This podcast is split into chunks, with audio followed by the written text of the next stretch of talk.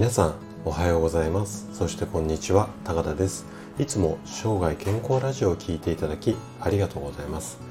今日はねぎっくり腰について話をしていきたいなというふうに思います。まあ、ぎっくり腰あの整体の先生なので一応得意技のお話ではあるんですけれども今日はねちょっと医学的な論文なんかを、うん、こう引用しながら、えーと、ぎっくり腰について話をしていきたいなというふうに思っています。でねいきなりなんですけども今日はねちょっとね質問からしていきたいなというふうに思います。もしこうあなたがぎっくり腰になっちゃいましたそんな時に控えた方がいいこと控えた方がねやらない方がいいことは次の3つのうちどれでしょうかっていうのがクイズなんですけどもまず1番。普通に動く。これはしない方がいいですよっていう方が1番ですね。で2番。痛み止めを飲む、うん、これはしない方がいいですよっていう方は2番。で3番が安静にする、うん、この3つのうちしない方がいいのはどれでしょうか？ちょっと考えてみてください。5秒ぐらいね。はい。じゃあ5秒なのでどうでしょうかね？あの答え。でね答えはね3番なんです。はい。安静にするっていうことをしない方がいいんですね。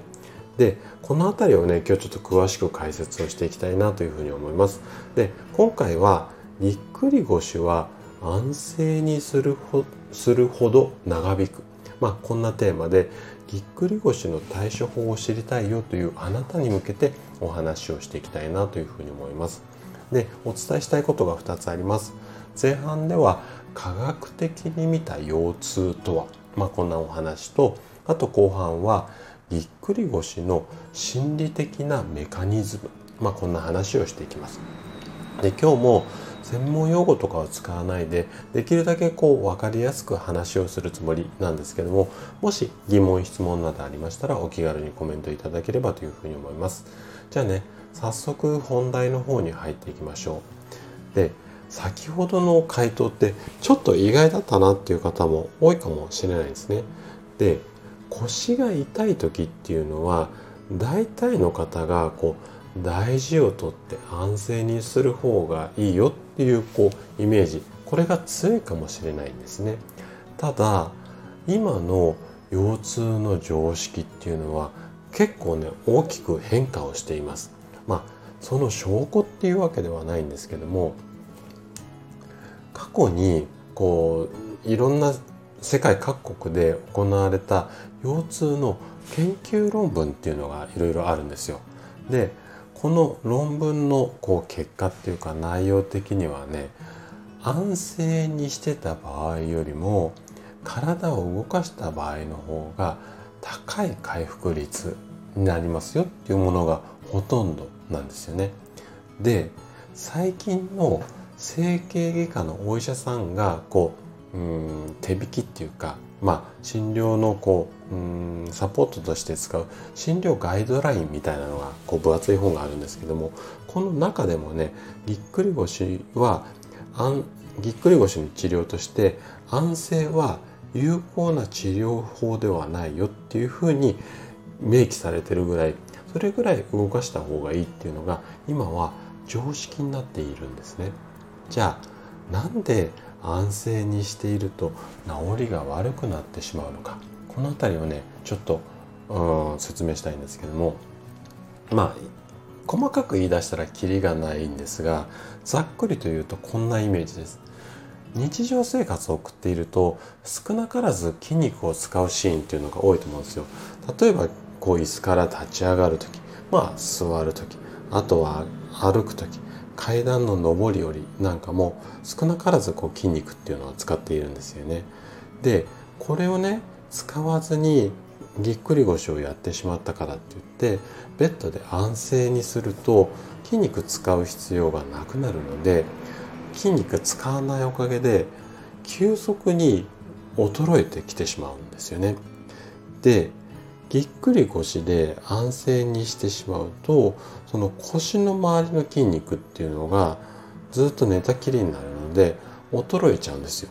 でこれによっていざ立ち上がろうとした時に腰を支えきれず症状が悪化していくよまあざっくりとはこんなイメージなんですね。でねこれを裏付けるようなこんな研究データもあるんですよ。どんな内容かっていうと2011年にカナダのマギル大学っていうところで、まあ、発表された論文なんですけども半年以上にわたって腰痛に悩む人の脳の脳みその脳ですね。脳の中を調査しましたよ。そうすると痛みの処理に使われるちょっとこれ難しいこう名称なんですけども肺外側前頭野っていうところがあるんですよ脳みその中にもう名前はちょっとさておいて痛みを処理する器官が脳みその中にあるって思ってくださいでこの器官が器官のまあ体積っていうかその大きさがね少し小さくなってしまって中の機能が低下するっていうことが分かってきたんですよ。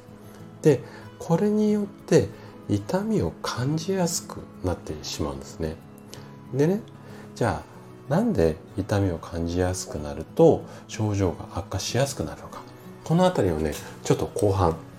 深く話をしていきたいなというふうに思います。じゃあ後半のお話なんですけども痛みを感じやすくなって症状が悪化する原因これはねズバリ一言で言うと恐怖心なんですね。でぎっくり腰をこう諸外国では魔女の一撃なんて言ったりします。でうんその魔女がガツンってやるぐらいこう激しい痛みだっていうようなまあそんな比喩なんですけどもなので、えっと、一度ぎっくり腰になってしまうと体を動かすたんびにこうピキっていうまた痛みが走ったらどうしようっていうふうに動かす前に恐怖心が芽生えてしまうんですよね。そうなると自然と体を動かしづらくいわゆる安静になってしまって先ほど、うん、お話しした流れで筋肉が衰えて症状が悪化する、まあ、こんな流れになってしまうんですよね。で今度安静にしてるうちにうんとじっとしている時って結構悪い方に悪い方に考えがちなので人間の脳ってそうするとじゃあ今度こう起き上がる時痛みが出たらどうしようの他にこのまんまねこの痛みがずっと続いてしまったらどうしようこんな風にも考えてしまうんですよ。でこういった脳がマイナスのことばっか考えていわゆるまた筋肉が衰えたり硬くなってしまって動かなくなってっていうまあこう負のスパイラルになってしまう。まあ、こんなところがね症状悪化するメカニズムなんですけども、まあ、こういうことも踏まえてこれまでの研究をうんとまとめると現在ではぎっくり腰は安静にしないでもしすごく痛みがあるようだったら痛み止めなんかもうまく活用しながら普段と同じ生活をできるだけ送る方が早く治りますよ。まあこんな常識が一般的になっています。はい。ということで今回はぎっくり腰についてお話をさせていただきました。最後まで聞いていただいて最後まで聞いていただいたあなたがですねぎっくり腰になった際の対処法これを知ることで確実に健康に近づくことができます。人生100年時代この長寿の時代をですね楽しく過ごすためには健康はとっても大切になります。是非ぎっくり腰になっても安静にしないで生涯健康を目指していただけたら嬉しいです。それでは今日も素敵な一日をお過ごしください。最後まで聞いていただきありがとうございました。